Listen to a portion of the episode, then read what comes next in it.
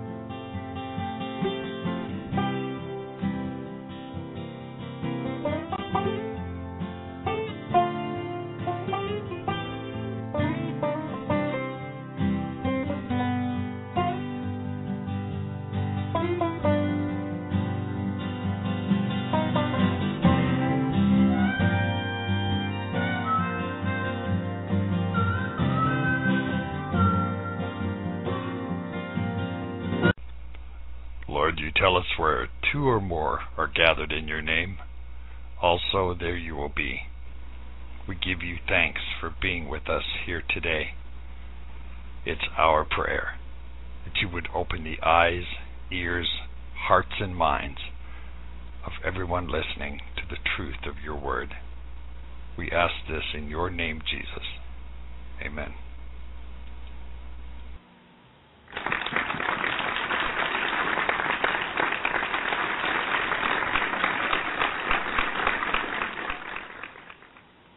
I wish I could get applause like that.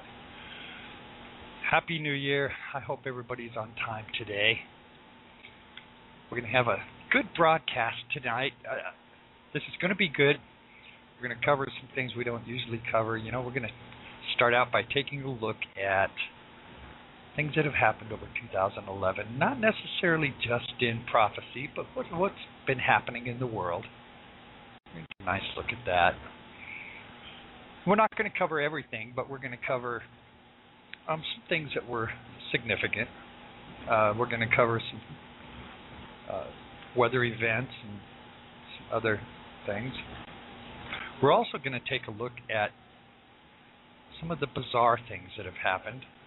Um, because uh, on this show, we we're always pretty serious because we're talking about prophecy and things that are happening in the world, and you know the Middle East is about to explode, and our economy is in just the worst shape it's been in, and uh, some people say in history. I don't know, but it, it we're about to crash. Everybody's holding it back from us, so we're going to lighten this up a little bit, and uh, we're going to take a look at some bizarre things. I've got uh, some I've got some sound clips that uh, I've had to listen to two or three times because they just make me belly laugh. Some of these things just so bizarre they make me belly laugh. And some of these things uh, are really kind of sad. Um, some of these, you know, make us Christians just look stupid, uh, and and that's really sad because we don't need any help looking stupid. Uh, the networks and the scoffers and the unbelievers, the flesh, the world, loves nothing better than to make fun of us, to try to discredit us in every way they possibly can, and and they work very hard at it. So we sure don't need any help with that. However, let's uh, let's take a look at some of the events that happened. Um, some things on the lighter side. I'm going to play a couple of these clips that I just love listening to over and over. They they just make me laugh so hard. Um, and then later, we're to uh, we're to we're to dedicate tonight's show to encouragement. Um, we know that we're in a, we're in a bad spot. And over the last few shows, we've shown the the fall of the economy and this one world currency that's coming, uh, the one world religion. Uh, we're just on the brink of that. Um, prophecies coming true in the Middle East. It, it can be a pretty hard pill to swallow sometimes to digest all this stuff and still be on, get on with our lives on a regular basis. That can be a hard thing to do. So we're gonna, um, after we have a, a little fun here, we're gonna we're gonna look at that stuff and we're gonna go through some Bible verses and some stories that uh, will give us encouragement, uh, maybe strengthen our, our courage, hopefully strengthen our faith, um, give us some motivations to stand firm, to stand strong, uh, to remember who we are in Christ. So let's see what what happened in 2011 that's significant. We'll just go over a few things. Of course, there's the Arab Spring. The Arab Spring has changed the Middle East in ways that are just incredible. It's just incredible the things that have been happening over there with this Arab Spring, and it, it they just went down like dominoes. It was just incredible to watch that stuff. You know, when I seen it going on in Egypt, and it's still going on in Egypt if anybody watches the news, this stuff in Egypt is happening all the time, just constant, nonstop. And it's such an, a long election process. They're still in for a lot of trouble. And we also pulled our troops out of Iraq. Uh, and this was this was a Obama promise that he made during his election. And he's had all of this time to do it, but he waits until it's time for re-election before he actually does it. And he did this against the advice of all of the generals that were there and the people in the Pentagon. They warned him that pulling our troops out of there like that was going to cause serious problems, and it has. Christians are fleeing from Iraq. The sectarian violence is is increasing every day. Car bombs all over the place. I, it's going right back to what it was before. And, and if it goes back to what it was before, that means all of our treasure and all of our lives that we sacrificed over there are going to be a waste. And why? My personal opinion is that Obama waited to do it till now and then pulled everybody out against the advice of all of the military people because he wanted to be able to say during the election that he kept his promise and ended everything in Iraq. And even if Iraq goes right back to what it was before, he'll be able to say that he fulfilled his promise. I've been reading stories over the last couple of days coming out of the Middle East that Iran is trying to set up an agreement with Iraq. Now, I don't know how that's going to work, seeing how Iraq are Sunnis and Iranians are Shiites, and they hate each other. They, in fact, they kill each other on a regular basis. So I don't know how that's going to work, but they're attempting to have some sort of agreement there because Iran is trying to fill that power vacuum. The government there is very unstable, despite Obama saying that they're a stable, working government. It's not, and everybody knows that. Anyway. Uh, let's see, here in America, we had massive tornadoes during this last year. We had Hurricane Irene. Irene was uh, very devastating. Irene really, really tore up the Gulf Coast.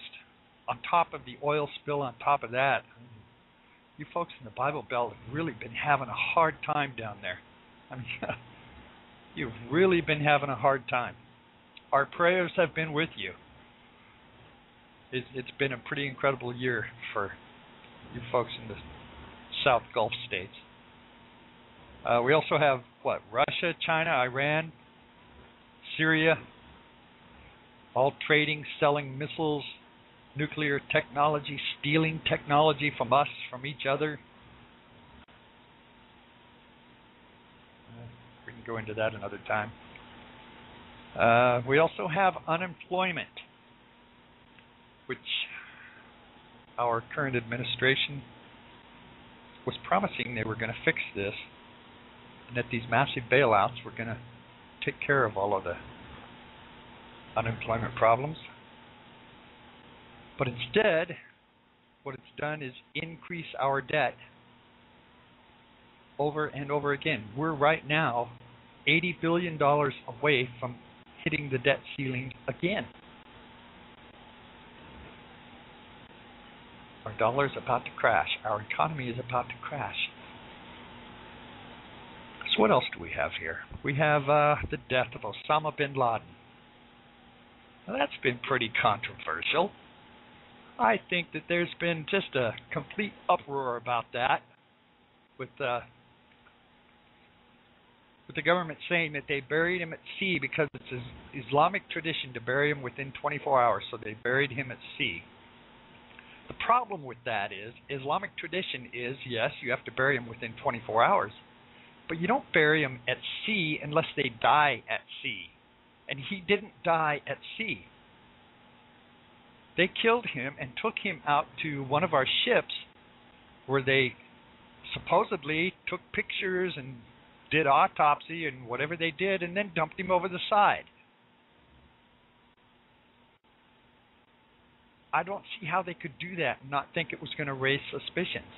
Like we're all just too ignorant. Nobody knows anything about Islam or Muslims to know that you don't bury somebody at sea in Islam unless they die at sea. So that's been pretty controversial. And there was also the death of Anwar al-Awlaki, the leader of Al Qaeda, which was a good thing. We need to get as many of those guys as we can, but we know that somebody else is just going to step right in because it created a power vacuum. And someone else is just going to step right back up to it. So,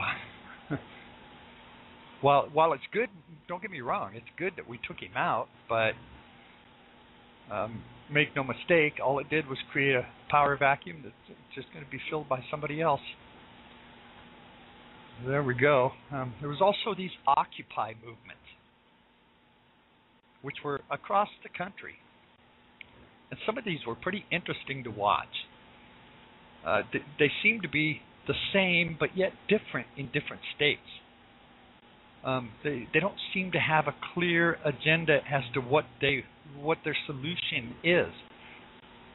I agree with some of the things they're saying, but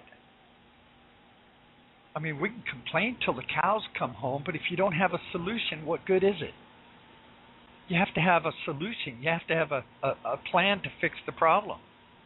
Because we, we can whine and cry about this stuff all day long, but if you don't have a solution, then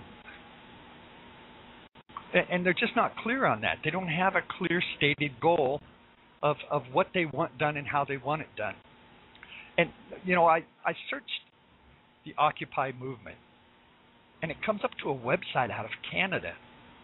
So apparently, somebody in Canada has started this whole thing, and it just swept across our country. Now, I don't know where you're at, you know, um, and, and I haven't heard anything about any of the Midwestern states having any real Occupy um, problems or issues. But I'm in Oregon, um, just a little bit outside of Portland. And our Occupy movement here, uh, they took over a couple of parks that were right across the street from each other, a couple of small parks, and started camping. And it turned into um, instead of just an occupy movement of protesters, um, all of the homeless people moved in there because they were supplying food and Uh, they had a little medical tent, and all of the homeless people flocked in there, and and they started having problems with, um, you know, some violence inside the camp and some drug use, and and they were, they were partial protesters, but the other part were just homeless people moving in to take advantage of the services that they were offering, and it, it was relatively peaceful compared to other places like Oakland, but still, there's no leadership. There's uh, I, I, I just think it was poorly organized, and it just makes it look like a bunch of whiners with no solution. It, it just seems like it could have been organized a little better. I don't know how it's been, maybe where you're at, if you even had them. I don't know. And we also had uh, Gabby Gifford from Arizona, which was an amazing story in itself. You know, for her to be shot in the head the way she was, and to make this miraculous recovery, um, and to be doing so well after all of this, it, it's just amazing to me the way she's bounced back. I seen her uh, in a clip in Congress, and she's walking around greeting everybody, and um, the, the reconstruction surgery, she looks pretty much normal. You can't really tell that anything has gone south, and I mean, it's been an amazing recovery. And our prayers are with her. You know, it doesn't matter if they're Democrat, Republican, Independent. You know, none of that stuff matters when when somebody steps up and does something like that to another human being. I, we just can't help but you know, let our prayers start pouring out for somebody like that. It's just it's just terrible when that kind of thing happens. Fortunately, um, it didn't kill her. Uh, I mean, a direct shot to the head like that. And you know something else about that whole thing that really disturbed me was there was a federal judge that also got shot, uh, but he was a Republican. And this federal judge, I, I know people probably never even heard of this, but this federal judge threw his body in front of other people that were standing behind him to shield them from the bullets and was killed himself. But nobody says anything about that. Nobody says anything about this federal judge who threw himself in front of other people and took the bullets for them and died on the spot. And nobody says anything about it. The guy's a hero, sacrificed his life for other people. But nobody has said a word about it. It's just amazing to me. We also have our friend Muammar Gaddafi, who was killed. And you know, he, he was in power for so long, and he had been so lucky that I was really kind of surprised to see him killed. I thought he would make a getaway, or his cronies would get him out of the country quickly, or something, but they didn't. You remember Ronald Reagan uh, bombed Libya and bombed the tent that Muammar Gaddafi slept in. Because he had a tent set up next to his house. And he prefer- preferred to live in the tent. Claiming, oh, and this is something else. He claimed at the time that his daughter was killed. And I don't remember what her name was, I don't have it in front of me. but he claimed that this daughter had been killed. And then uh, 15, 16 years later, they find out that uh, she had graduated college and was working in a local hospital there in Libya. She hadn't been killed at all.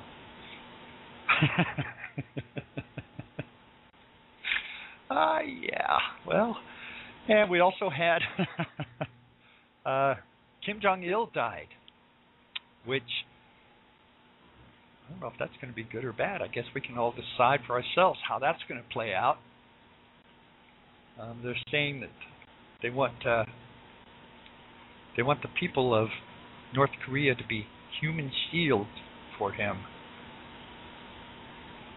We'll see how that how that works out.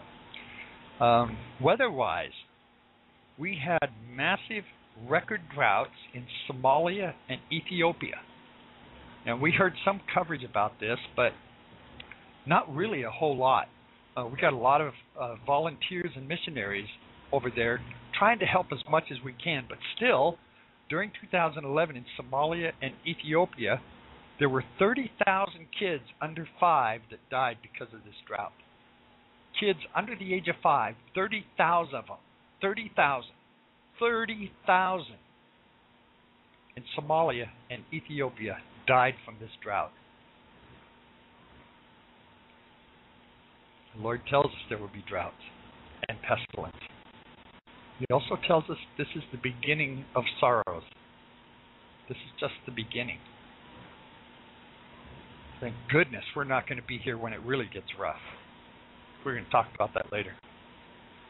Uh, we had flooding in Thailand. And, and you might ask, why is that significant, flooding in Thailand?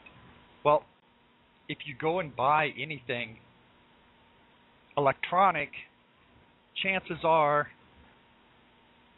a lot of it's going to come from Thailand. If you buy a hard drive for your computer, or uh, if you buy um, cell phones, iPhones, Androids, any kind of smartphones, all of those things are coming from Thailand. Well, Thailand had record flooding cost $45 billion in damage. $45 billion in damage. Now, you would expect from damage like that, coming from Thailand floods, $45 billion in damage. Why hasn't the goods that they produce shot up in price? But they haven't. Instead, they've weathered this storm. 45 billion in damage. Uh, in Philippines, tropical storm Washi, probably appropriately named, W-A-S-H-I, Washi, which was devastating to the Philippines. Filipino people and their homes are not are not built for this kind of thing. So um, they don't have the in- infrastructure to, to handle something like this.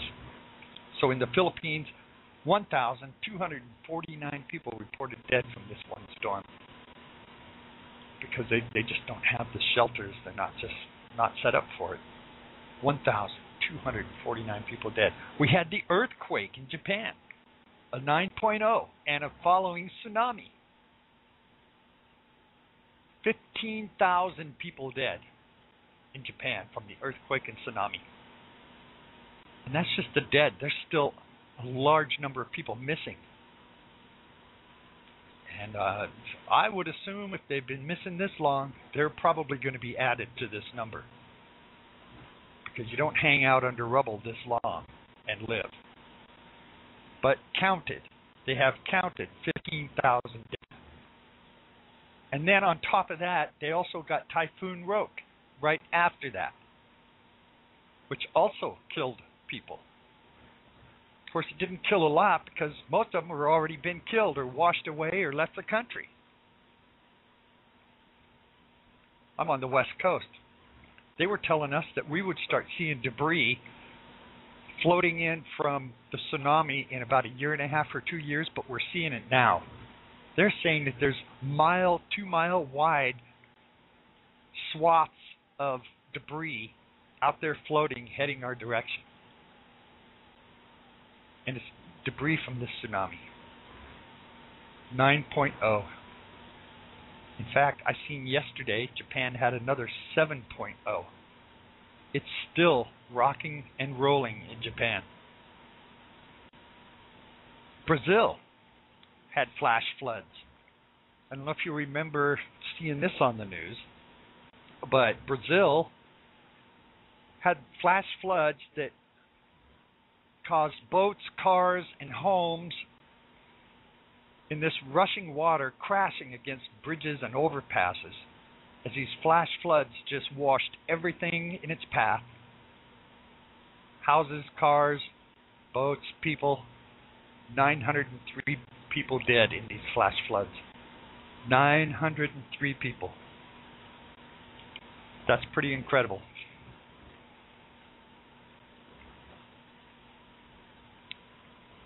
It's because we are in the time of the end. When you look at everything that's going on, uh, I just don't see. You would have to have more faith to believe that we're not than that we are. So, what about Harold Camping? Our friend Harold Camping. Thank you so much, Harold, because we just needed all that help to make us look stupid. Setting two dates for the day of the rapture. And his followers, his followers were selling everything they had to get the advertisements out there. Have these people not seen the Bible? Have they not read it where it says no man knows the date of the hour? I seen an interview with him with an explanation saying, "Yeah, we know that, but you can calculate it, and here's how you calculate it." No, you don't. Uh, of course, the news media was all over this. They were all over it because they love nothing better than to scoff at Christians and make us look stupid. Out of all the things that Christians do around the world to help people who are disadvantaged, and they never say a word about it. But let someone like Harold Camping come out and man, it's it's network news. It was all over the news, it was all over the internet, it was all over everything. They were on this like white on rice. There is no escaping Harold Camping. Everybody knows it. Everybody mocked him. They laughed at him. They made fun of him. They said, These stupid Christians. Well, you know, if they were saying this just about Harold Camping, that would be one thing. But they weren't. They were associating all Christians with Harold Camping. Thank you so much, Harold. Thank you so much. So let's take let's take a look at some of the bizarre things that have gone on, and I've got some sound clips here that made me belly laugh. I'm going to share these with you, know, because they just made me belly laugh. But let's let's take a look at some of these other ones. Did you hear about the woman who crawled inside the dead horse for a photo shoot? This was on the news. Maybe not everybody saw it. I'll tell you what happened. Since I can't show you pictures, apparently a horse had died, and and they opened up the horse and took the insides out, and then this woman, who was I I don't know if she was um, nude or partially nude, crawled inside the carcass for a photo shoot, and took a series of photos of her getting in and coming out of it and parts of her body sticking out of the inside of this horse. And she was covered with horse blood and goo and it, it was just the most bizarre thing I think I've ever seen. And I've seen some pretty bizarre things.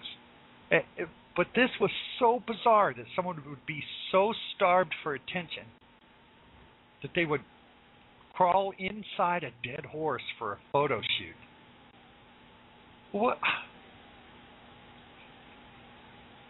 What was Sodom and Gomorrah like? When God decided to go in and wipe them out, were they doing some disgusting stuff like this? I mean, is is this kind of stuff we're talking about? Mean, what is your mindset to do something like that? Crawl inside a dead horse for a photo shoot? Really? you couldn't find a nice beach or you couldn't you couldn't find a forest setting, maybe a nice sunset. I mean, come on, crawling inside a dead horse. You got to be kidding me. Uh, we also have the UFO that was spotted at an NFL broadcast. You know, how do you deal with something like that. You know, with Photoshop and, and technology the way it is today, I mean, you could you could put pretty much whatever you want in that broadcast.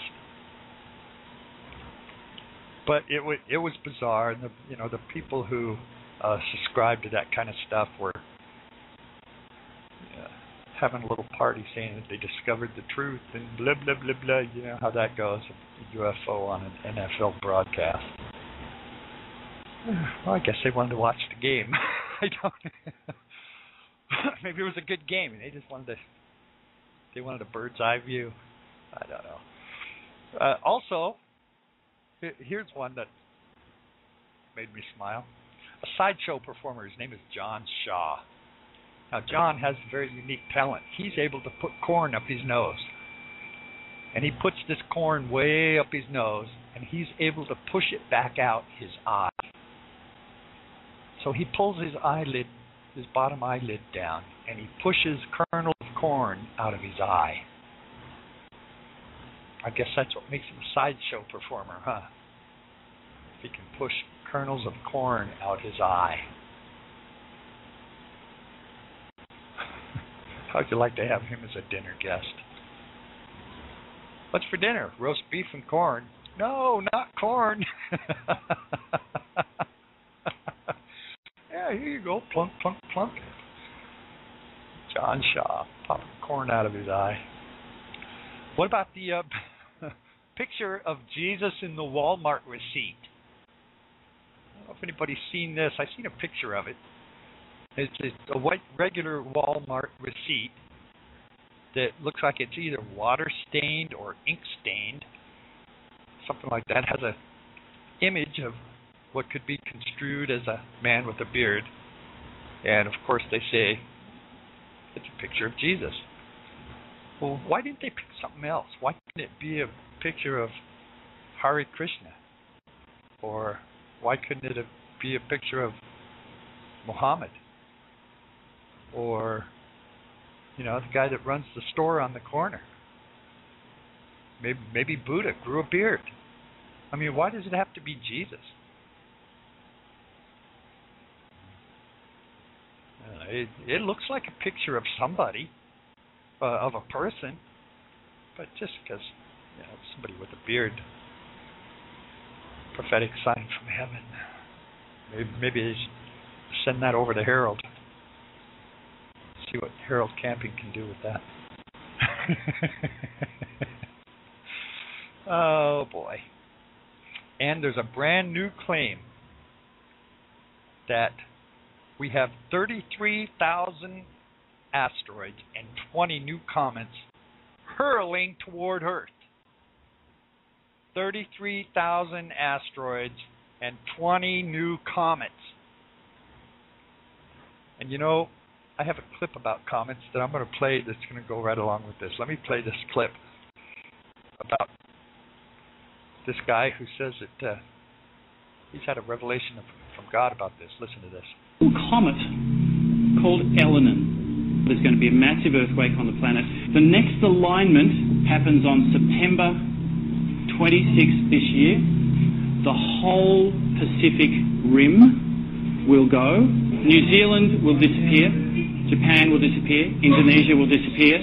China will disappear. Korea will disappear. Russia will disappear. Um, the west coast of America will disappear. The whole lot. The whole lot all of those are going to disappear from these comets that are heading our way. You have officially been warned. Officially been warned. Speaking of warnings, I gotta play this. I gotta play this other one since we're talking about warnings. This is a this is a guy in Southern California who has set up his own television network who says he predicts earthquakes. I might have to play this twice so you can understand it because the guy's yelling. but listen to this clip. This is funny. This is Frankie McDowell, my own TV station live from the Neville Park. Attention, citizens of California. Attention, citizens of Oregon. Attention, citizens of Washington and Attention citizens of Vancouver, British Columbia, Canada. Earthquake warning has been issued for California. It's going to be 9.0 or greater magnitude.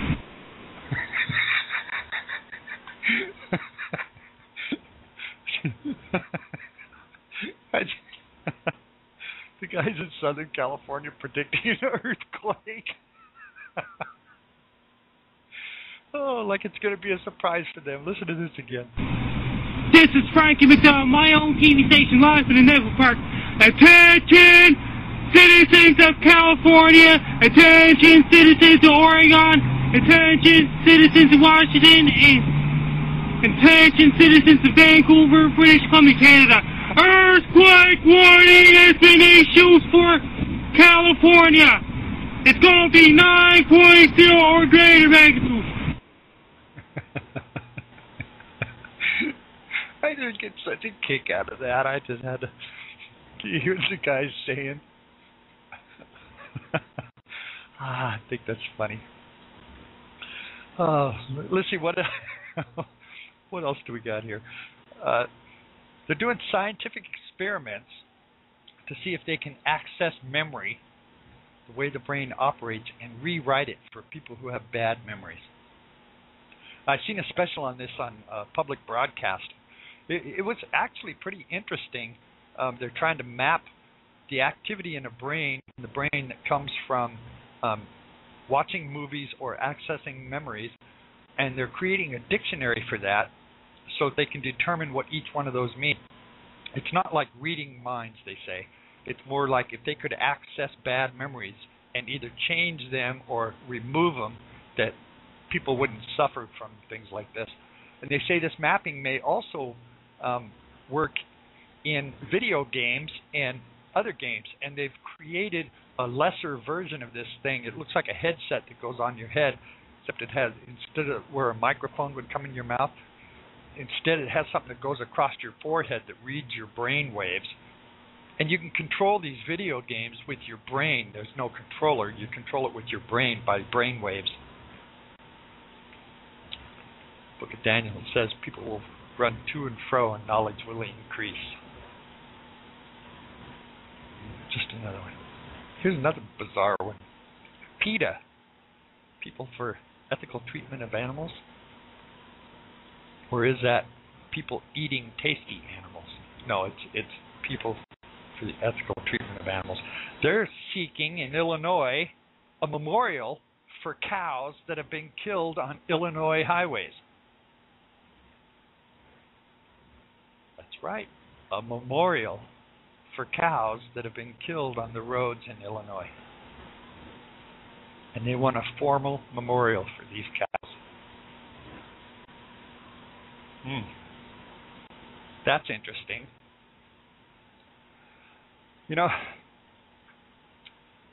I'm gonna I'm gonna play another clip here that I thought was pretty funny. There's a there's a lady who believes that. What? Let me just let me just play this. She thinks that uh, there's going to be a dirty bomb detonated in America, and that Obama and his cronies are going to try to leave the country before it happens, so they're not involved in it. But that she is the spirit that's in charge of this galaxy, and she's going to explain what their fate will be.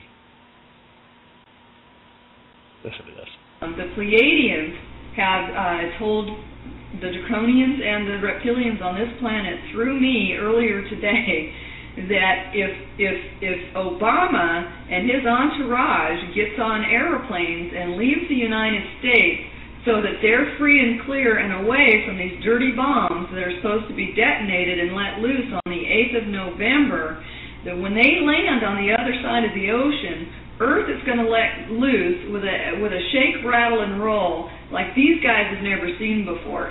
Late next spring, everybody that gets to live on this planet gets 5.3 million dollars. That was a deal arranged through the Syrian ambassadors with the guys at the top of the money tree, the banksters. Everybody else been playing this little game with the humans down here. If you don't surrender, you're going to die where you stand. And don't test me on that either. You people need to know who I am. I am the spirit of the mother of everything in this galaxy. And my twin flame, Michael, he's going to be here on the, the 28th of February. But he's close enough now, he can see what's going down on this planet, and we have his permission to take you down. He'll be here for mop up. This is Frankie McDowell, my own TV station live in the Naval Park. Attention, citizens of California. Attention, citizens of Oregon. Attention, citizens of Washington. And Attention citizens of Vancouver, British Columbia, Canada. Earthquake warning has been issued for California. It's going to be 9.0 or greater magnitude.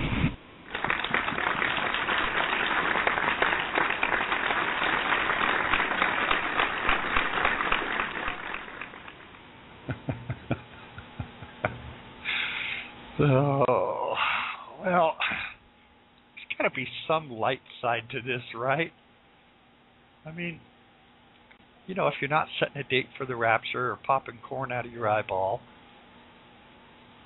or looking for a memorial for the cows, I mean, there's got to be a light side to this somewhere along the line, right? All right, well. I just wanted to cover those things and make things a little lighter. Um, beginning of the new year, and we don't want everything to be depressing and blah blah blah. Make it real bad for everybody. And we'll start off on a light note because this is not going to be a light year. This is going to be a year of prophetic change. Things are going to happen this year.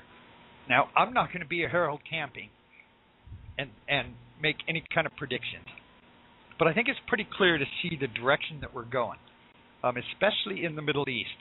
Um, there's so much prophecy that's coming to pass in the Middle East uh, from Ezekiel 35, 38, from Revelation, uh, and from Daniel that you just can't deny it. You, and we've covered this extensively over the last month. Uh, there's there's just no denying it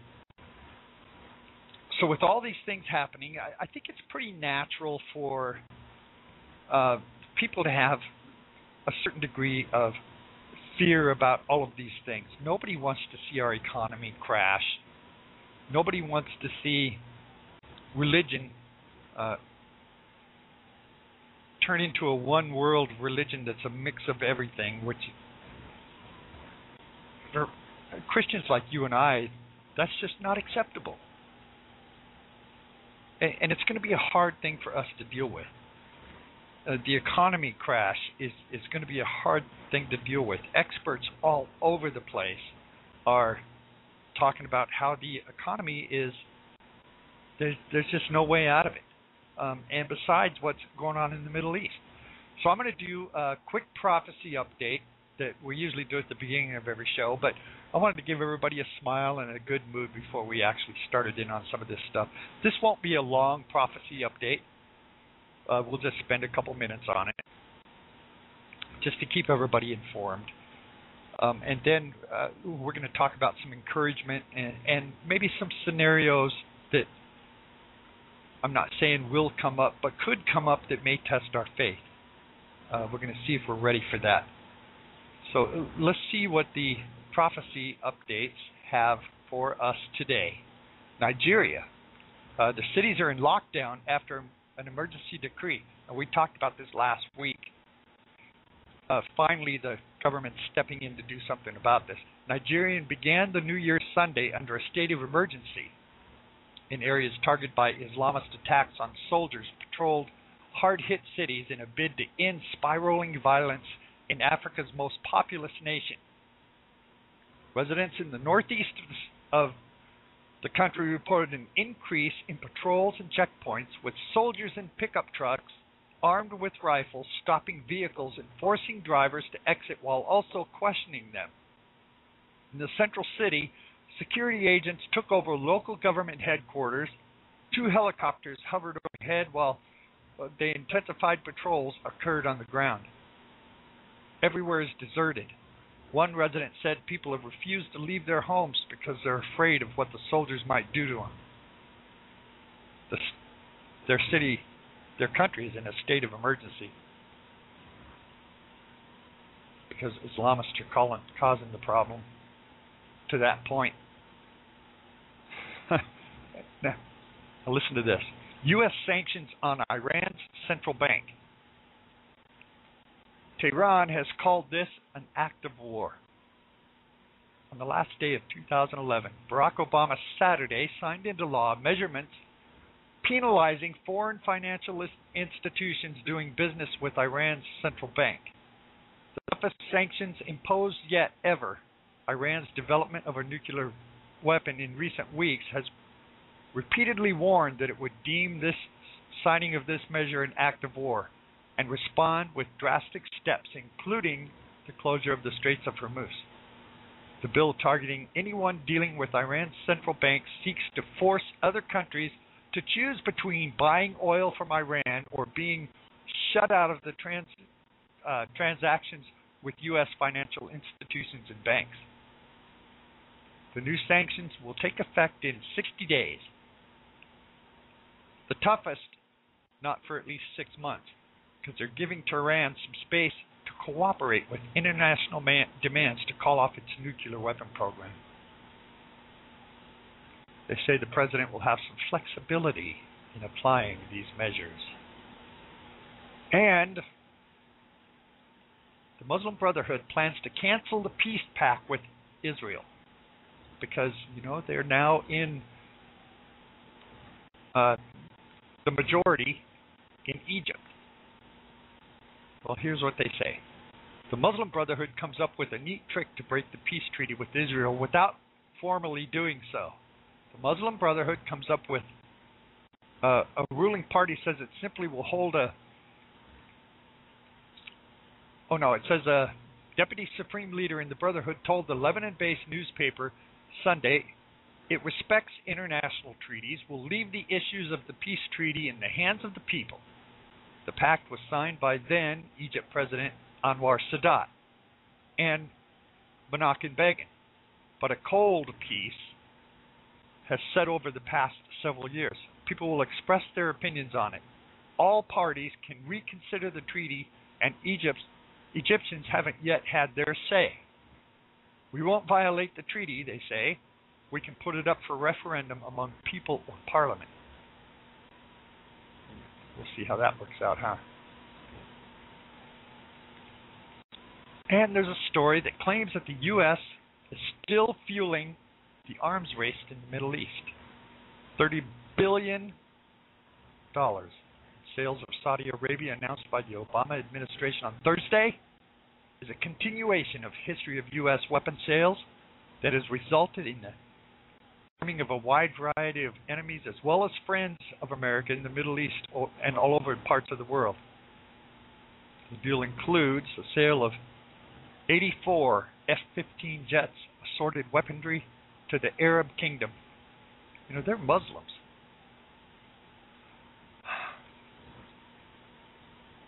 Well, you know, we've been doing this for a long time and it's turned on us many times before. You know, we're we're arming our quote unquote allies in the Middle East. And Russia is arming their quote allies in the Middle East. So doesn't it look like Russia and America are at war with each other, but they're proxying through these smaller countries? They're letting the smaller countries pay the price.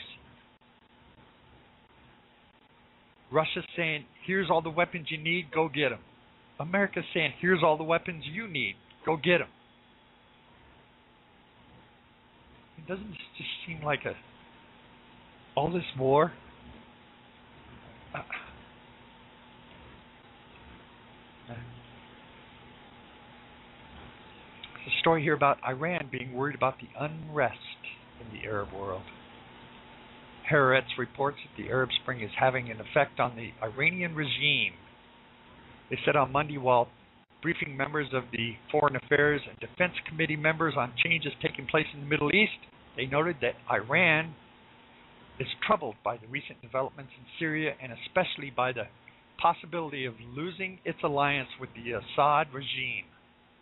They also stated that Iran is worried that the recent upset in the Arab world may lead to similar turmoil among their own population. And they probably should be worried about that. I think that would be a legitimate concern. So, with all these things going on, and us stuck in the middle of it, do you remember when we talked about America in the Bible? And how we're going to have to pay the price for our backsliding. With all of these things going on, the crash of our economy, the crash of our dollar, the one world religion, everything going on in the Middle East, floods, earthquakes, and volcanoes, I think it's natural for us to have a certain amount of fear. Our flesh, our human flesh, being here on the ground in the midst of these things, I think just naturally stirs up some fear. And, you know, it tells us over and over in the Bible that we don't need to have fear. But nevertheless, a certain amount of fear still comes. And we still get that little lump in our stomach because we're unsure of what's going to happen, the fear of the unknown. And when these things start happening, it's it's unknown how it's going to go down, how it's going to affect us. Worried about our family, our friends, our livelihood. And let's face it, the disruption of our lives. This is, I think, in the Middle East this year. If it continues at the progression rate that it's going now, because it's getting more hostile and more heated every single day. When we get to that boiling point, things are going to explode over there. Somewhere, somehow, somebody's going to do something that's going to spark it. And when it sparks, it, it's going to blow up. Well, when that fear comes, how are we going to deal with it? How are how are we going to be able to stand strong in who and what we are as Christians? Because let's face it now, uh, uh, I'm an, I, I'm broadcasting to a predominantly Christian audience. There may be some unbelievers who are listening, and there may be some agnostics who are listening but predominantly the people who are, are listening to this are Christian. So how is how are we in all categories going to deal with this? How are we going to deal with the fear? How are we going to have any comfort? And what's going to happen if we get to the point where things get real bad and you have to make a hard decision? Now we've kind of talked about hard decisions before in the past where if um, if it came about that you had to have the mark of the beast to buy or sell and you couldn't feed your family, what then? Well, you know, I recently seen a movie that really raised a, a question for myself, and I'm going to share that with you. The, the question that it raised for me. In this movie, terrorists had taken four Christians, and they had bound them, their hands behind their back, put a sack over their head, and set them in chairs. And they went to that first Christian. And you could hear a, a gun chambering around. The click, the click of a round being chambered in a gun.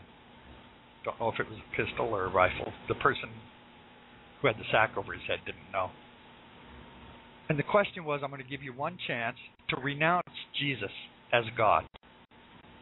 You get one chance here. And this person just heard that round being chambered. Do you renounce Jesus? Guy said, No. Well, he hesitated. He didn't answer that quick. But he said, No. You heard the shot and then a thump as the chair fell over. If you're one of the other three, what are you thinking at that point? So then you hear it around being chambered being asked again, obviously the next person. Do you renounce Jesus as God? Have one chance. They had just seen one of their own being being killed. That person caved and said, Yes, I renounce him. They stood him up, said, Get him out of here. And the other two Christians, all they heard was that person being shuffled off. They came to the third person. said, Do you renounce Jesus as God? Long hesitation. You could hear the person breathing hard underneath the sack. He quietly said, No. He heard the shot and the thump of the body hitting the floor. Now, if you're that fourth person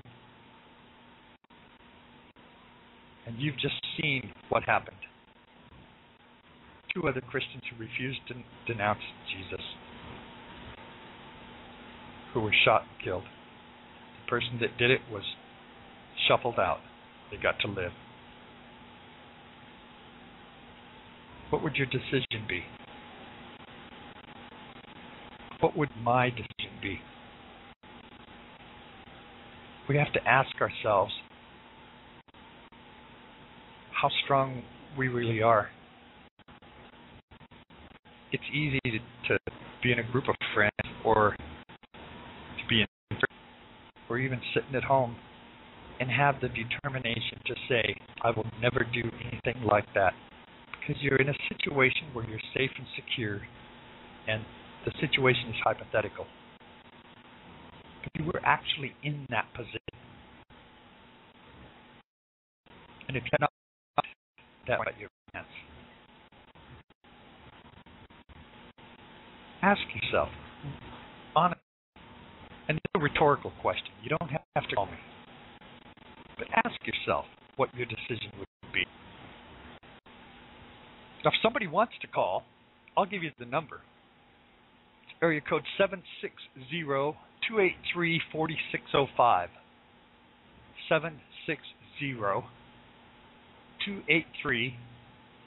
760-283-4605. And, and if you to make a comment or weigh in, you can feel free to call. But I think that's a question that we need to ponder. That's going to tell us if we're actually who and what we say we are. Because if those times come, you may be in a very hard situation. And you may be gripped or even overwhelmed by fear. And we, we need to ask ourselves what we would do honestly. And if we don't have a strong enough relationship to be able to do that, then we need to strengthen it. We need to have security without fear, knowing who and what we are in Christ. Remember,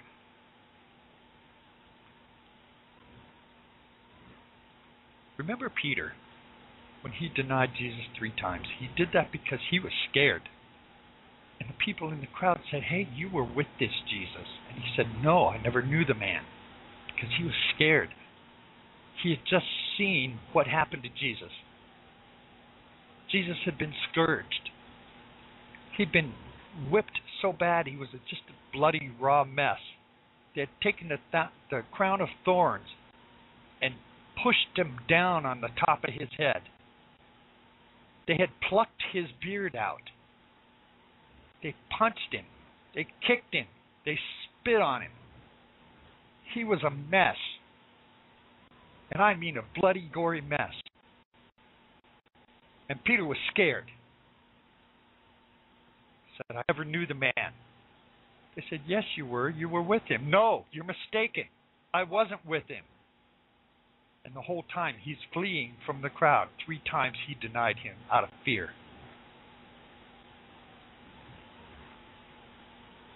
Yet, after he received the Holy Spirit, he was fearless. Because that's what receiving the Holy Spirit does it makes you fearless of these kind of things.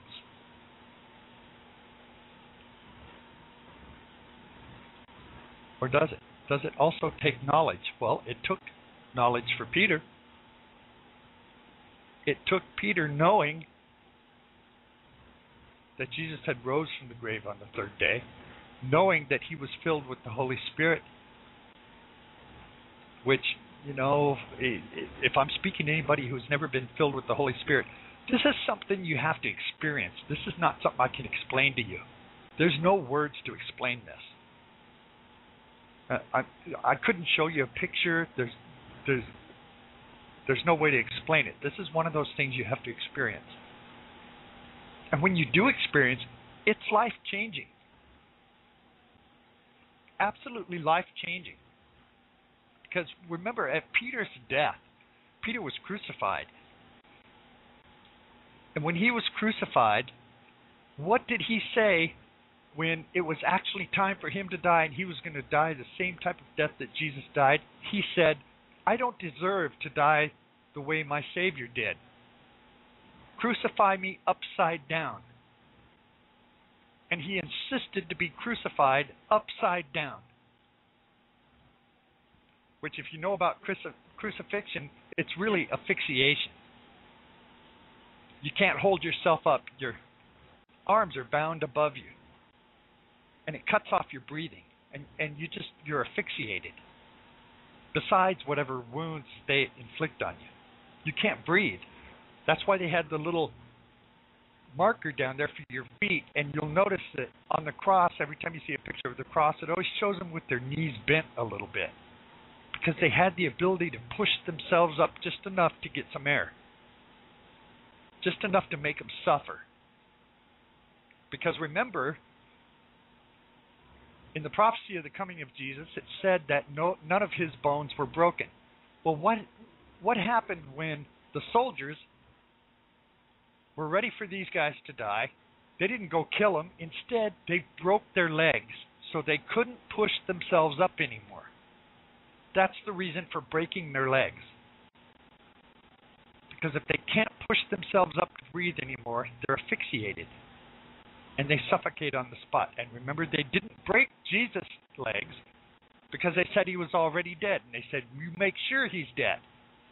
And that's when they stabbed him in the side with the spear.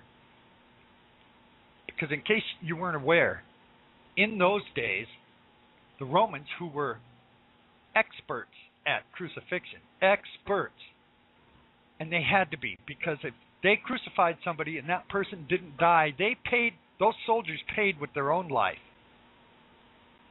So the sentence for the soldier who didn't complete the job correctly was death. So they made sure everybody that was crucified was dead. Because if not, they were dead. And if you remember, when Paul was in prison and they had the earthquake and it popped open the prison doors, the guard was ready to kill himself. Why? Because if one of those prisoners had escaped, the guard would be killed. So the point is, Peter was afraid up until that point that he received the Holy Spirit. And at that point, he knew who and what God is, God was, and had an understanding of it, and became and became very brave because he had spent time with Jesus. It came to his remembrance. Remember, Jesus said that the Holy Spirit will bring me to your remembrance. And it was at that point he understood everything that Jesus had talked about and he knew what the truth was. Remember, Paul said that he couldn't wait to be separated from this broken, dying, sinful body. He was looking forward to it. So let's look at some passages that will help strengthen us in times of trouble, in times of trouble that may be coming. Because I, I think these things are important, you know, because we talk about all the time here how important it is to make sure that we are who and what we say we are.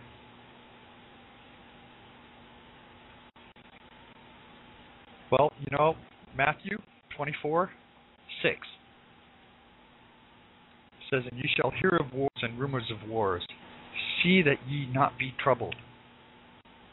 For all these things must come to pass, but the end is not yet.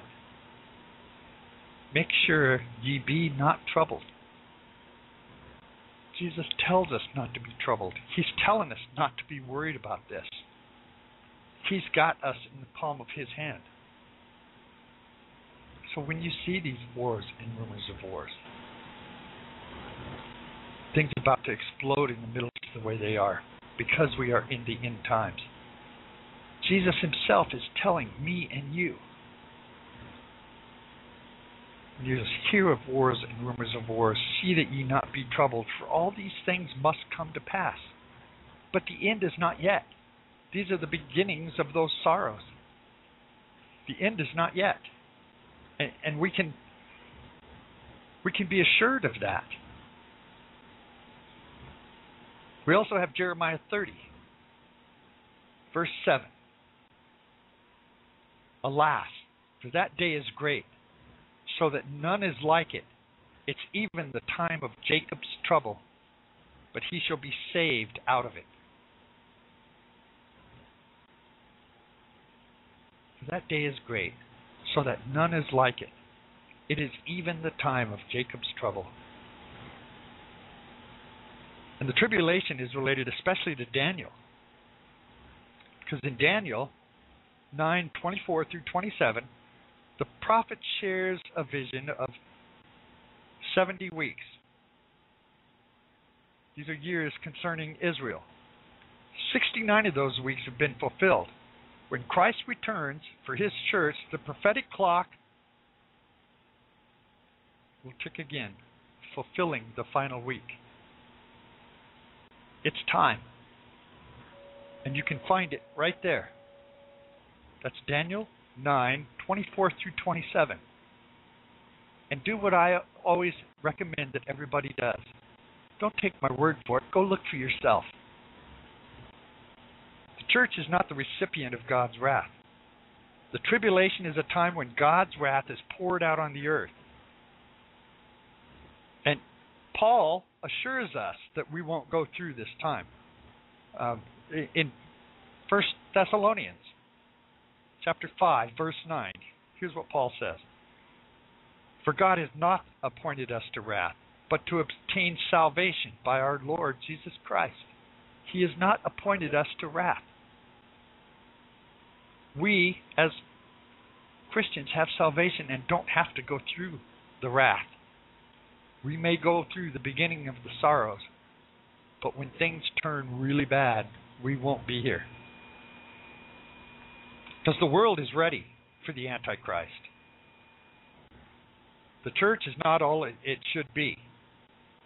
And when the influence of the Holy Spirit is removed at the rapture of the church, the world will be ready for the final dictator. And you'll see that in 2 Thessalonians 2 7 through 8. That's not my opinion. That's in 2 Thessalonians 2 7 through 8. Because our present trouble and the things that you and I are going to see don't even compare to what's coming in the tribulation. We need to be thankful that we're not going to be here for that. We're not going to put up with any of that. Because it's going to be bad. So let's look at some more things that God tells us of why we should be brave, why we should be confident and not have this fear. How about Psalms 46 2? Therefore, will not we fear, though the earth be removed, and though the mountains be carried into the midst of the sea? See, he's talking about when things get really bad. Therefore, will not we fear, though the earth be removed, and though the mountains be carried into the midst of the sea. We don't need to fear, even though we know that's what's coming. Because we have salvation, we have protection from that. And when these things come, we're not going to be included in that.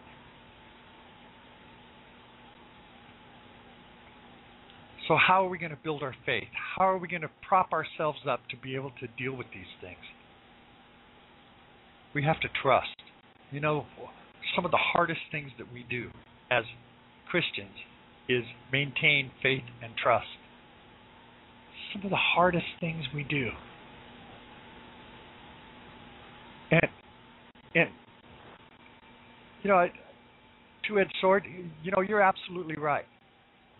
A spirit of fear. We don't. We don't have or need a spirit of fear if we have the trust. The trust is so important. So what does it say? Uh, Psalm 56:3. What time I am afraid, I will trust in thee. So he tells us we're going to be afraid, that we're going to have a certain degree of fear. But when that fear comes, when these things come to pass that we talk about, that we've been talking about, when we see our economy crash, when we see the Middle East explode, when we see religion turning its back and becoming a one world religion, leaving us out in the cold for persecution or going to jail for hate speech and all of the things that are going to come with that. What time am I afraid? I will trust in thee. Psalm 56 3. Because we have to go back and ask ourselves those questions of what will we do when those hard times hit us in the face. We are not separated from this stuff just because it's about to ignite in the Middle East. Because we have not only those problems to deal with, because we're proxy war, we're in war as a proxy over there anyway. We're feeding them all of the weapons from our to our allies to fight this war. But we also have this religion that's turning on us and making us the outsiders. And we also have our economy that's going to crash to the point where our dollar is worthless. Lives are going to change in this time period. I don't know if it's going to be this year. I don't know if it's going to be 10 years. But it's going to happen. And we're right on the edge of it. And we have to cling to Psalm 56 for our very lives. For what time I am afraid, I will trust in thee. If we can trust that what he tells us. What does it say in Psalm 27? Says, The Lord is my light my salvation. Whom shall I fear? The Lord is the strength of my life. Of whom shall I be afraid? He's telling us over and over again that we don't need to be afraid. We are the loving children of the most powerful being ever to exist, who created virtually everything. If we can trust anyone, who would you want to trust? The Lord is my light, my very salvation. Whom shall I fear? The Lord is the strength of my life. And whom shall I be afraid? Of whom shall I be afraid? When you have a protector like that, who do we need to be afraid of? No one. No one. So, as these things that we talk about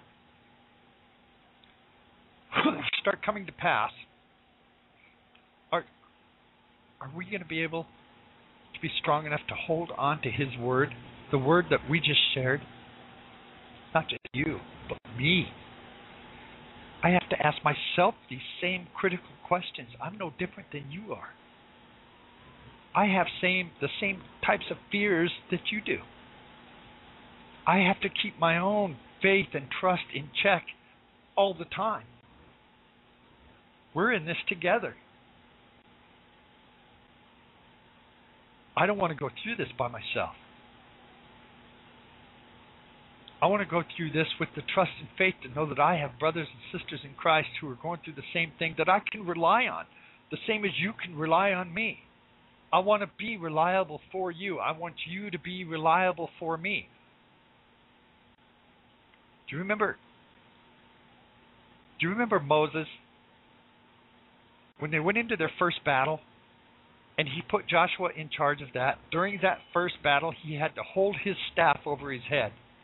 And when his arms got tired and the staff started coming down, Aaron had to help hold his arm up because when the staff came down, the Israelites started losing the battle. And when Aaron propped up his arm and the staff went back in the air, that's when they started winning the battle. As long as that staff was in the air. But Moses couldn't endure, he couldn't hold it up there during that whole battle by himself. And he needed Aaron to prop his arm up, to hold his arm, to help keep that up there because there's a lesson there. We need to prop each other up. When you start to fail, when you start to lose trust, when your fear starts getting the better of you, then that's when one of your brothers and sisters in Christ need to step in and prop you up. Because when that happens to me and I, I my faith starts failing or my trust starts failing or I slide off of the road into the ditch, I'm going to depend on you. My brothers and sisters in Christ to help me back up or to prop me up to make sure that I don't fall by the wayside. We need to stand for each other and understand what these things say. Understand what our job is. To understand who and what we are, that the trust and faith that we can have because God tells us. He's speaking directly to us. What does it say in Revelation? Let's look at Revelation chapter 13, verse 18. You ready? Got your Bible open? Here is wisdom. Let him that hath understanding count the number of the beast, for it's the number of a man, and his number is six hundred threescore and six. Who's the coming ruler? This beast. Well, you know, I've I've learned some hard lessons here lately. That when it comes to interpreting future events that that's something that I need to stay away from. And I need to stay away from it because it's like belly buttons. Everybody has a different interpretation. Everybody has one. And they're not all the same and they can't all be true. So why should I throw my hat in a in a ring of 99% who are wrong? There's only one truth. They can't all be right. And I just don't want to be in that ring. I want to stay with what what the Bible says with our recent history and our current events. I'll be the watchman on the wall to tell other people what's going on as it as the parade goes by. So I read this verse because We need to watch for him. Our time is at hand. And just like everything else is a process, just like the crucifixion was a process, when it says in Matthew 24, don't let your heart be troubled, for these things must come to pass. These things must come to pass. Things have to happen before we get to that point because there's a process here. And the coming of the Antichrist is going to be a process that, if our eyes are open, we'll be able to see it coming. Now, we may not see him actually show up and do his work. Hopefully, we'll be out of here by then. But we should be able to see it coming if we're open to the understanding that these things are a process. That's why I, I'm trying to explain through these to these episodes about how this whole process thing works and showing you the process on all these different fronts with the one world government, the new world order, the one world currency, the one world religion, the things that are happening in the Middle East. Every time that we report something new on that, we're reporting part of the process. And if you come and listen on a regular basis, then you'll see this process in motion. Just like if you draw a picture on a stack of cards and then flip through the cards, you'll see each card progresses in a cartoon or in whatever symbol. You'll see movement because you're thumbing through those cards, and as each picture goes by, and each one's a little bit different, you see the process of, what's going on there, and that's what we're trying to do here is is show you that there's a process here, and if we pay attention, we can see the process to see the coming of this beast. Revelation 13:18. Revelation 13 is packed full of this stuff. It's it, it read it for yourself. I'm not going to try to interpret it, but I will say that this is proof that he's coming and that we should be able to see that process if we're if we're paying attention and our eyes are open. And let's make sure that all of us are paying attention and that we all have our eyes open. Revelation 13. Here is wisdom. Here is wisdom. Let him that hath understanding count the number of the beast. For the number of a man, his number is six hundred three score and six. That's all I need to say about that. It's just that we should be able to see this. We should be able to see this, my friends.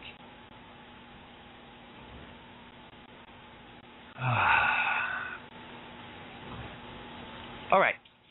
Let's see. What else do we have here? Uh, perilous times.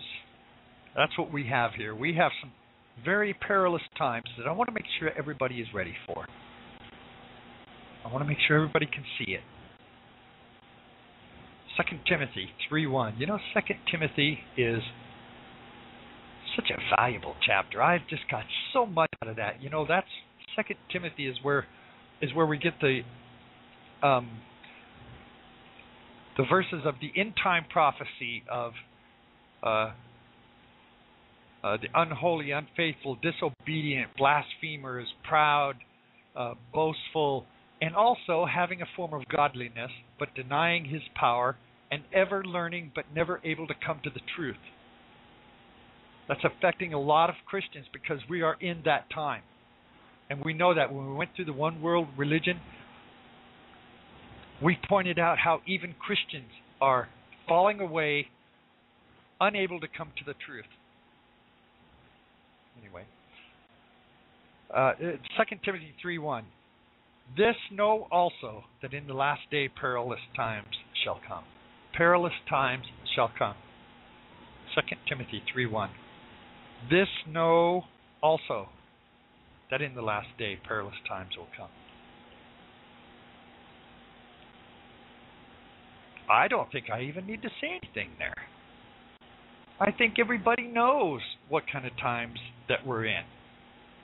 Everybody knows we have not had perilous times like this ever before in our history. Never before in our history have we been on the brink the way we are now. Never before. These are perilous times that are unprecedented. Think about when in the past has world destruction ever been so close? When have we ever been to the point where the existence of mankind could be destroyed within a couple hours? Pillars of smoke. In Ezekiel, when they talk about men's tongue melting in their mouth as they stand there as the flesh falls from their bones before they even hit the ground. It's prophesied.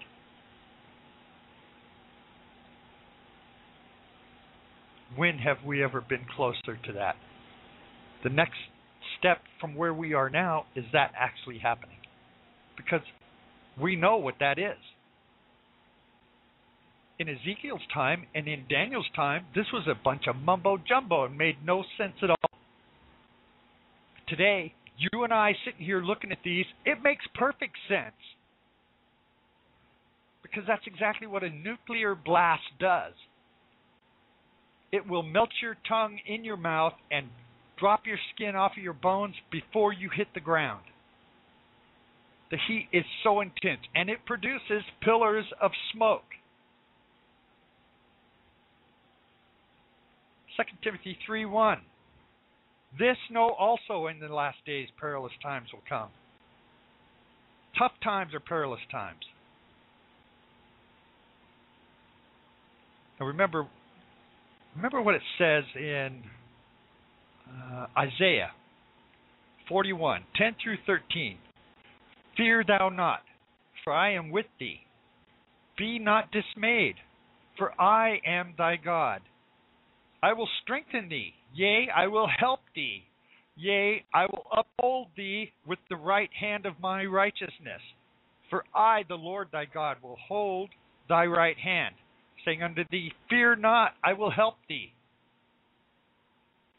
How much more do we need to he- hear to have that trust, to strengthen our faith, to know who and what we are in Christ? I'm going to say that again Isaiah 41, 10 through 13. He couldn't say this plainer. Fear thou not, for I am with thee. Be not dismayed, for I, thy God, I will strengthen thee. Yea, I will help thee. Yea, I will uphold thee with the right hand of my righteousness. For I, thy Lord, thy God, will hold up thy right hand, saying unto thee, Fear not, I will help thee. Isn't he saying the same thing right there that we just talked about with Moses when Aaron had to hold his arm up there to hold that staff in the air so that the Israelites could defeat the the Malachites? Amalekites? Was it the Malachites? I don't know. I don't have it in front of me. But it's the same principle. God's saying the same thing. He's saying he's going to do the same thing for us that Aaron had done for Moses to hold that staff in the air so that so that Israelites could be well, they weren't Israelites then. These people could be victorious in the battle. Aaron held him, he supported him. That's exactly what he's saying here. For fear not, I am with thee.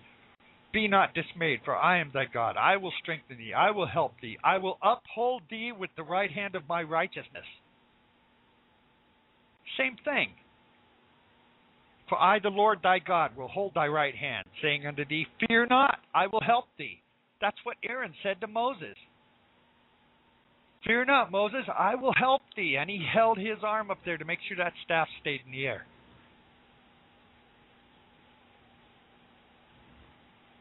We have no reason to fear. Even though fear may come, we have to trust that what God tells us in His Word is true. We have to trust. It says in Luke 21:28. Now listen to this. It says, "And then these things begin to come to pass. Then look up, lift up your heads, for your redemption draweth nigh." Luke 21:28. He tells us clearly here. Let me read it again. And then these things became began to come to pass, then look up. Lift up your heads, for your redemption draweth nigh.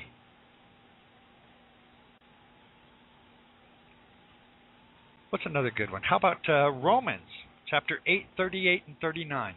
Chapter 8, verses 38 and 39. It says, For I am persuaded that neither death, nor life, nor angels, nor principalities, nor powers, nor things present, nor things to come, nor height, nor depth, nor any other creature shall separate us from the love of God which is in Christ Jesus our Lord.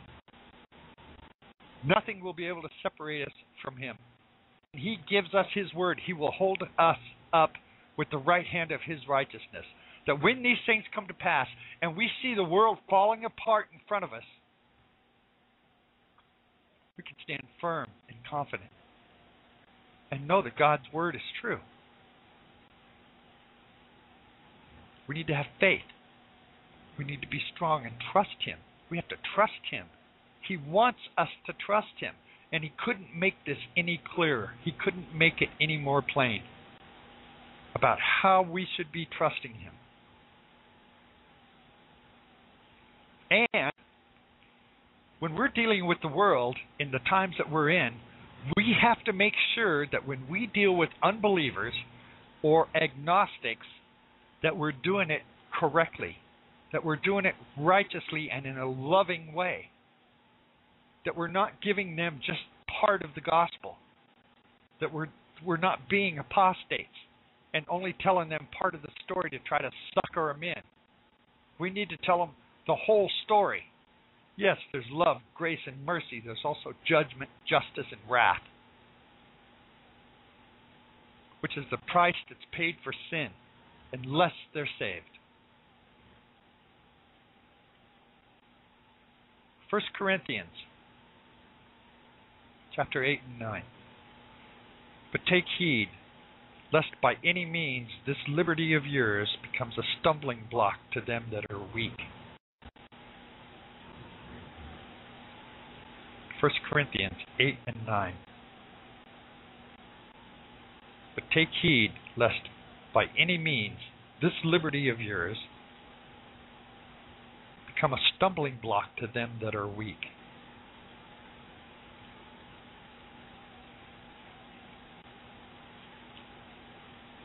This makes me think of Harold Camping being a stumbling block, making people stumble and fall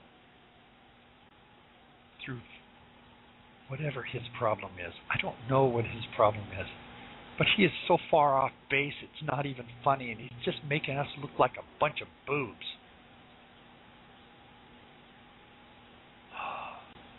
I I hope I hope that people will see the truth about him and and not necessarily be wrongly influenced. So what does it say uh, when those times come? Should we lose our lives through those times?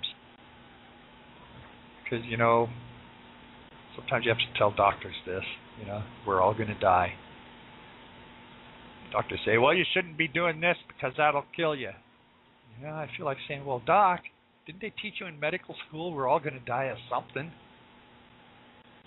I mean, something's going to kill us. Uh, he says that like we can avoid it. Well, what does Paul say when he talks about it? In 2 Corinthians 5 8. It says, We are confident, I say, and willing rather to be absent, absent from the body and to be present with the Lord. We are confident, I say, and willing rather to be absent from the body and to be present with the Lord. Now, some doubt that Christians go to heaven when they die. Unlike Paul, he was confident. He was sure. Because you know the story of Paul. He knew for a fact. Well, some think that the soul and the body are one and that both die in the grave. Paul looked forward to the day that he'd no longer be limited by his flesh. He anticipated being absent from the body. Because he knew to be absent from the body was to be present with the Lord.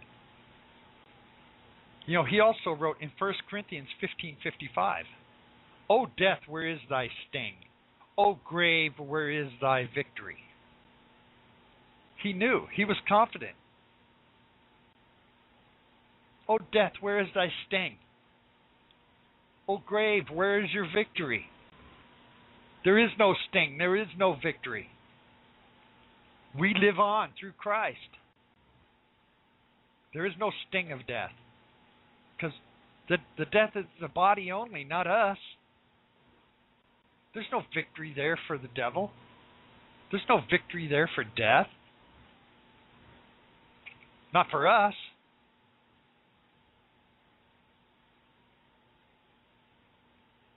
I, I hope that I hope that everybody is sharing their everyone is sharing their salvation stories and testimonies with their loved ones and trying to bring everybody to salvation. You you, you don't want to not ever see these people again, right?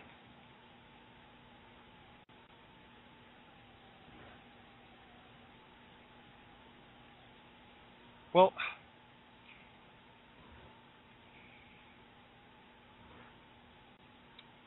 Acts 17:11. Let's look at that. These were more noble than those in Thessalonica in that they received the word with all readiness of mind and searched the scriptures daily whether those things were so. They searched the scriptures daily to see if those things were so.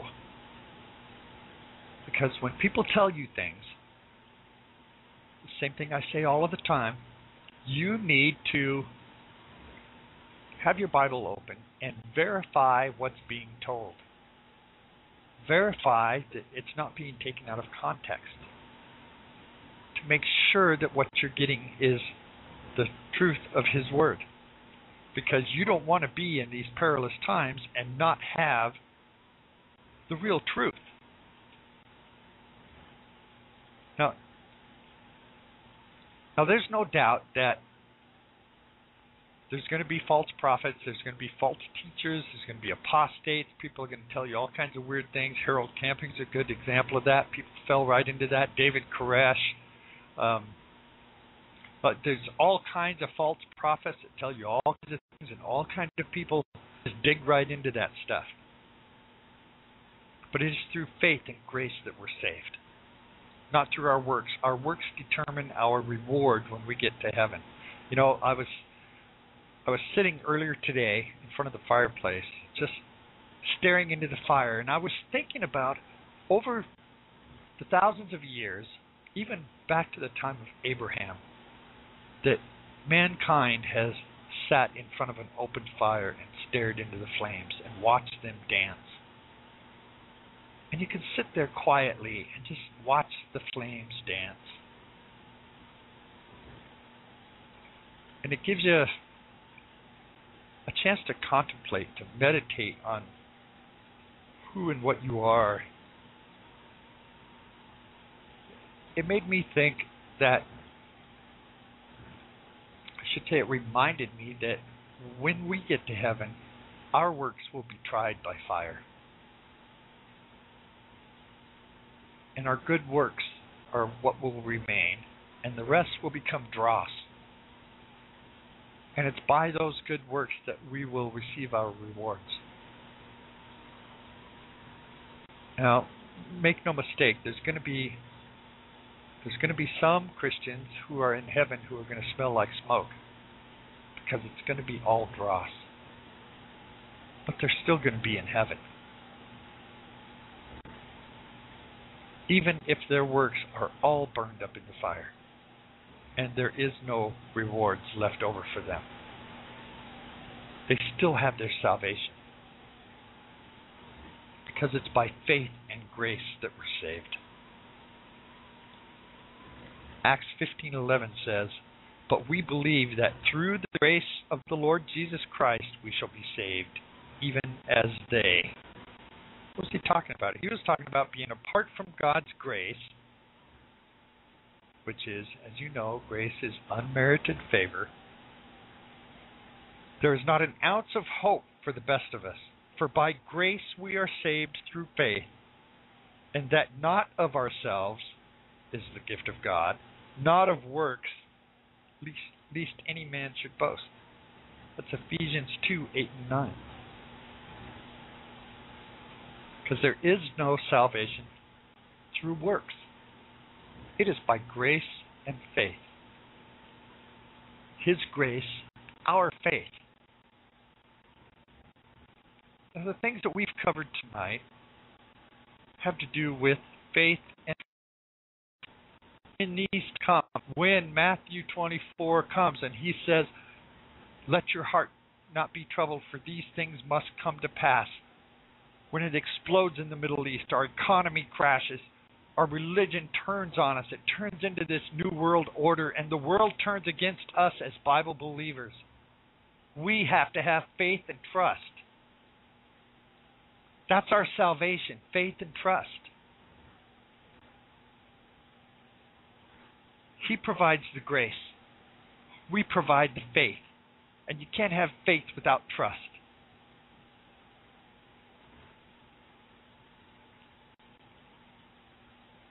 Thought it was important to dedicate this first show of the year to encouragement. Because for the most part, through the rest of the year, we cover some pretty dismal things. But they're things that we have to know. It's things that I have to know. They're things that you have to know and understand what's going on in the world as we watch this process so that we can grasp onto these and we can hold up somebody else who's weak, that we're not a stumbling block, that we can hold up someone who's not as strong in the faith as maybe you are. You need to be able to hold on to them. You have some scriptures you can tell them and tell them about your faith and your trust. We have to be able to hold on to these things. You have to know how to prop somebody else up. Because when that time comes, if you need it, I want to be able to prop you up. If I need it, I want you to be able to prop me up.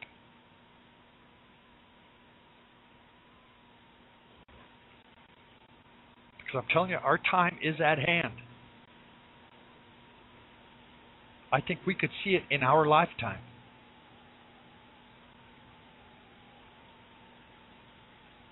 What does Revelation say? Revelation says, chapter 1, verse 3 Blessed is he that readeth, and they that heareth the words of the prophecy, and keep those things which are written therein, for the time is at hand. He will come in fulfillment of this. It says in John 14, says, I will come again and receive you unto myself. He couldn't make it any more plain. Blessed is he that readeth, and they that heareth the words of this prophecy, and keep those things which are written therein, for the time is at hand. John 14, I will come again and receive you unto myself. Acts 1:11 The same Jesus is taken up from you into heaven shall so come in like manner as you have seen him go into heaven. 1 Thessalonians chapter 4, 16 and 17 says, For the Lord himself shall descend from heaven with a shout, with the voice of the archangel, and with the trump of God, and the dead in Christ shall rise first. Then we which are alive and remain shall be caught up together with them in the clouds to meet the Lord in the air. And so shall we ever be with the Lord. So you have to trust Him that He's going to do what He says He's going to do. And it doesn't matter the things that happen on earth because our eternity is already set in stone. You have to do your part. He does his part with the grace, the love and the grace. We do our part with the trust and the faith.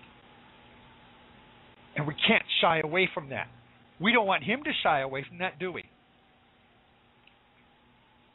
We don't want him to say, well, I'm just going to give you some of this. I'm just going to give you part of this faith. I mean, part of this grace. I'm just going to give you part of this love. You don't want that from him, do you? Well, he doesn't want that from you either. He doesn't want partial. He's not giving you partial. He's not giving you half a sandwich. He's giving you the full meal deal. And in return, he doesn't want your scraps. He wants the full meal deal.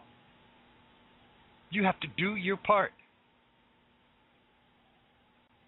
For the Lord himself shall ascend from heaven with a shout, and the voice of the archangel, and with the trump of God, and the dead in Christ shall rise first.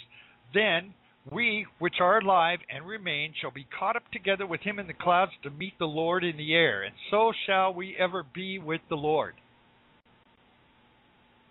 He tells us.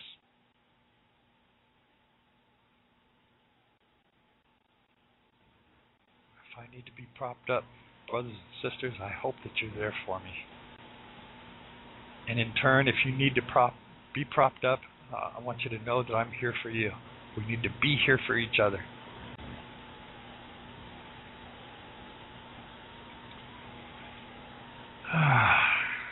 What does it say in Daniel 12:4? Here's another good one. Daniel 12:4.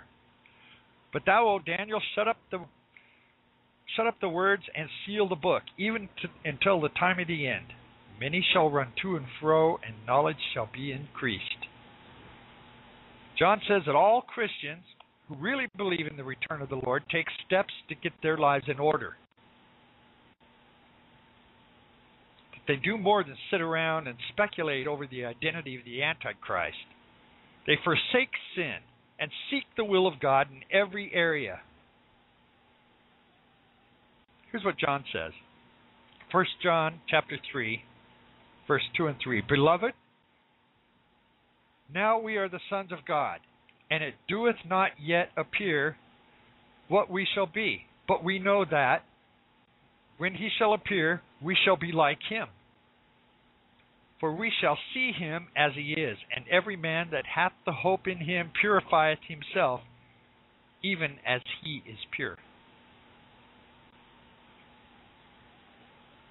So you see, even even though we don't know exactly what that's going to be like, we can't give each other details of what that's going to be like. He guarantees us one thing will be like him. So whatever that is is going to be good for me. If I can be like him, then that works for me. I don't need the details. I've heard enough. You understand what I'm saying? I don't need the details. I've heard enough. That's all I need. Just tell me, Lord, I'm going to be like you, that you're coming to get me, that we're not going to be going through this. Praise the Lord. That's all I need. Because we we have to maintain our faithfulness and our trust. So let's see. What what does he say about faithfulness and trust? He says in Matthew 25:23, His Lord said unto him, Well done, good and faithful servant. Thou hast been faithful over a few things, I will make thee ruler over many things. Enter thou into the joy of thy Lord. It's one of the rewards for being faithful. We need to be faithful. We need we need to be faithful and have trust, doing our part so that he says, Well done, good and faithful servant. Thou hast been faithful over a few things. I shall make thee ruler over many things. Enter thou into the joy of thy Lord. He's not saying you have to be perfect. He's not saying you have to be totally victorious over everything. He knows we can't do that. If we could, we wouldn't have needed the sacrifice on the cross if we were able to do that. It's because we're not able to do that that He came and sacrificed on the cross for forgiveness of our sins so that we can go to Him in righteousness and do the best we can. Forgiven. It says in John, if we confess our sins, He's faithful and just to forgive them. Faithful and just. He, he'll exercise that justice, which is forgiveness that was given to us on the cross. And He's faithful to do that. You don't have to ask Him for forgiveness. He's faithful and just to apply that forgiveness when we confess our sins. The Lord say unto him, Matthew 25, 23, Well done, good and faithful servant. Thou hast been faithful over a few things. I will make thee ruler over many things. Enter thou into the joy of the Lord. So, in the upcoming shows, when we talk about all of these bad things that are happening around the world, they're happening in our country, they're happening in our lives, with our neighbors and our friends. I want you to remember this show of encouragement. And as things start getting worse, we'll do this again. Because usually during these episodes, I have to bring you so much of, of what's going on in the world and how close, how close we are it is so important for everybody to have their eyes open and know where we're at. And even if some of these, you know, I've noticed this, what I'm going to say too, I've noticed this. There's been times where some of this stuff just seems like, oh, you know, what does this have to do with anything? And then a week later, a week and a half later, it clicks and something else happens. And you say, Oh, oh, now I see. That's what we were talking about a week and a half ago. And things start coming together. So even if some of this stuff, you know, kind of makes you, oh, you know, yawn, and you still need to pay attention to these things because they're all connected. Even if they're not connected that at that moment, they will be connected. So, how are we supposed to stand in these times of trouble when we ourselves feel fear, when our neighbors feel fear? What about if we're all together and we all feel the fear and all need to be propped up? Somebody has got to step up. Somebody has to step up and prop up those who are falling down.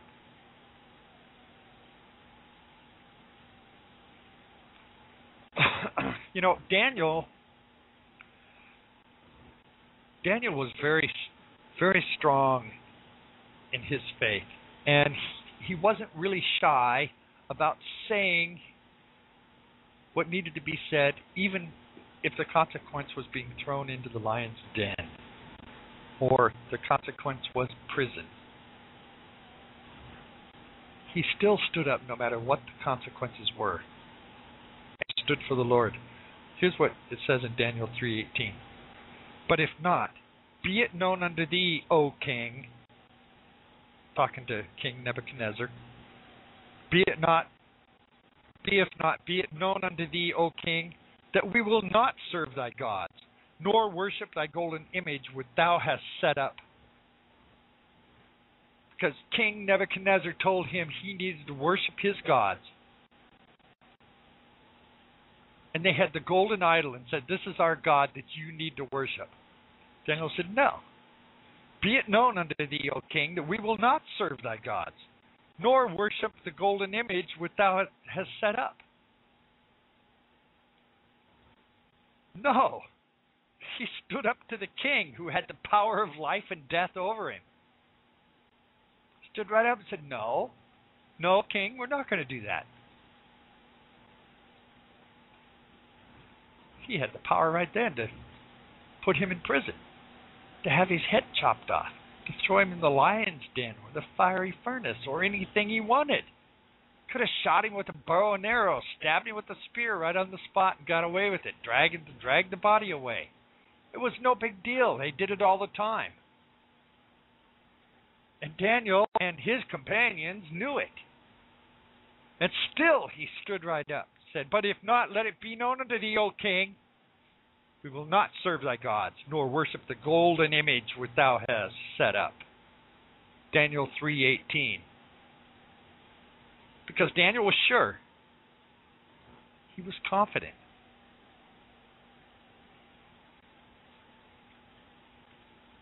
You know, we're almost out of time.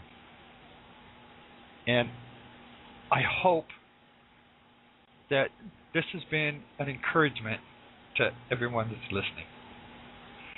You know, uh, before before we go off of the air tonight, I want to give a little bit of a uh, report about uh, what's going on here. You know, uh, our listenership in the month of December has tripled over the month of November. In fact, it is a little over three times the listeners. We have gained listeners from all kinds of different sources. From the listeners in iTunes have have really grown. I was kind of surprised how many people are accessing us through iTunes. Uh, some of you folks are listening on cell phones. Some of you are listening through game systems, and I assume that you're getting your internet through your game system. Uh, some are listening through web browsers. Some are listening through uh, places that provide podcasts or RSS feeds. Many of you are listening through search engines. Um, some of you are listening through um, our actual website here at Blog Talk. Um, although it turns out that the people listening through the website on Blog Talk are probably only about 20% of our listeners. The rest of you are coming from all kinds of different sources. And, and I'm getting emails and communications from people across the country, down through the Bible Belt. You folks in the South seem to be in tune with this. Um, where I'm not getting, I'm not saying nobody in the Northeast is listening. I, they may be, but I'm not getting any communication from anybody in Maine, Connecticut, any of those northern Massachusetts, any of those states. I'm not getting any communication. So if you guys uh, up in those northern states are, are listening, by all means, send send me some emails or uh, tell me you're listening. Um, I'd love to hear from you. I know that we have um, some listeners in the UK, and we have some in the Middle East. We have some in the old republics of what used to be the Soviet Union. Um, I know that I've been hearing from some listeners in Kazakhstan who are telling me some pretty frightening stories about things that are going on there, where Putin and his regime are starting to build things up in and around Kazakhstan, um, and kind of using it for a hub, I guess. It's I might be wrong, but that's what it sounds like. He's using it for a hub. He's building up arms, and, um, missiles, and stockpiling stuff all around um, some of the outskirts of Kazakhstan. So, all of you folks that are listening, um, I uh, I just want to say thank you for for coming and and listening to what we have to say. Um, thank you for your feedback. Um, I know a lot of you can't call. Um, it's long distance for a, a, lot of people, 760 area code, but you can email me, e- email me anytime you want. Um, I'm always open to hear from everybody in any way, shape, or form. You can go on my show page. My email is there.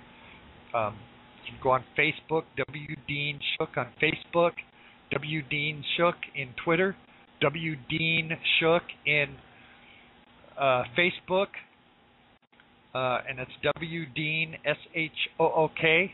Uh, pull it up on Google or on Yahoo or anything. All of that information comes up please feel free to contact me anytime. Until then, we've only got a couple minutes left. I want to play this invitation, and I'll be back here tomorrow at 8 o'clock. I hope that all of you will join me as we jump right back into keeping an eye on what's going on. Um, and uh, feel free to interact uh, any way you like. Um, I'll start giving out the number more often. Usually, uh, you know, I, I get on such a rant that I, I don't I don't give the number out as much as I should. Um, I'll try to do that a little more. Until then, I'll see you all tomorrow. Love you. God bless. My friends, this is your opportunity to start a relationship with Christ. Whether you're rededicating your life or coming to Him for the first time, this is a very simple thing to do. Just say this prayer and mean it in your heart. Say, Lord Jesus, I accept that you died on the cross for forgiveness of my sins, that you rose from the dead on the third day. I will confess that I'm a sinner. Please wash me clean. Come into my heart. I dedicate my life to you now. I ask this in your name, Jesus. Amen. My friends, if you just said that prayer and you truly mean it in your heart, Welcome home. We've been waiting for you. Welcome home.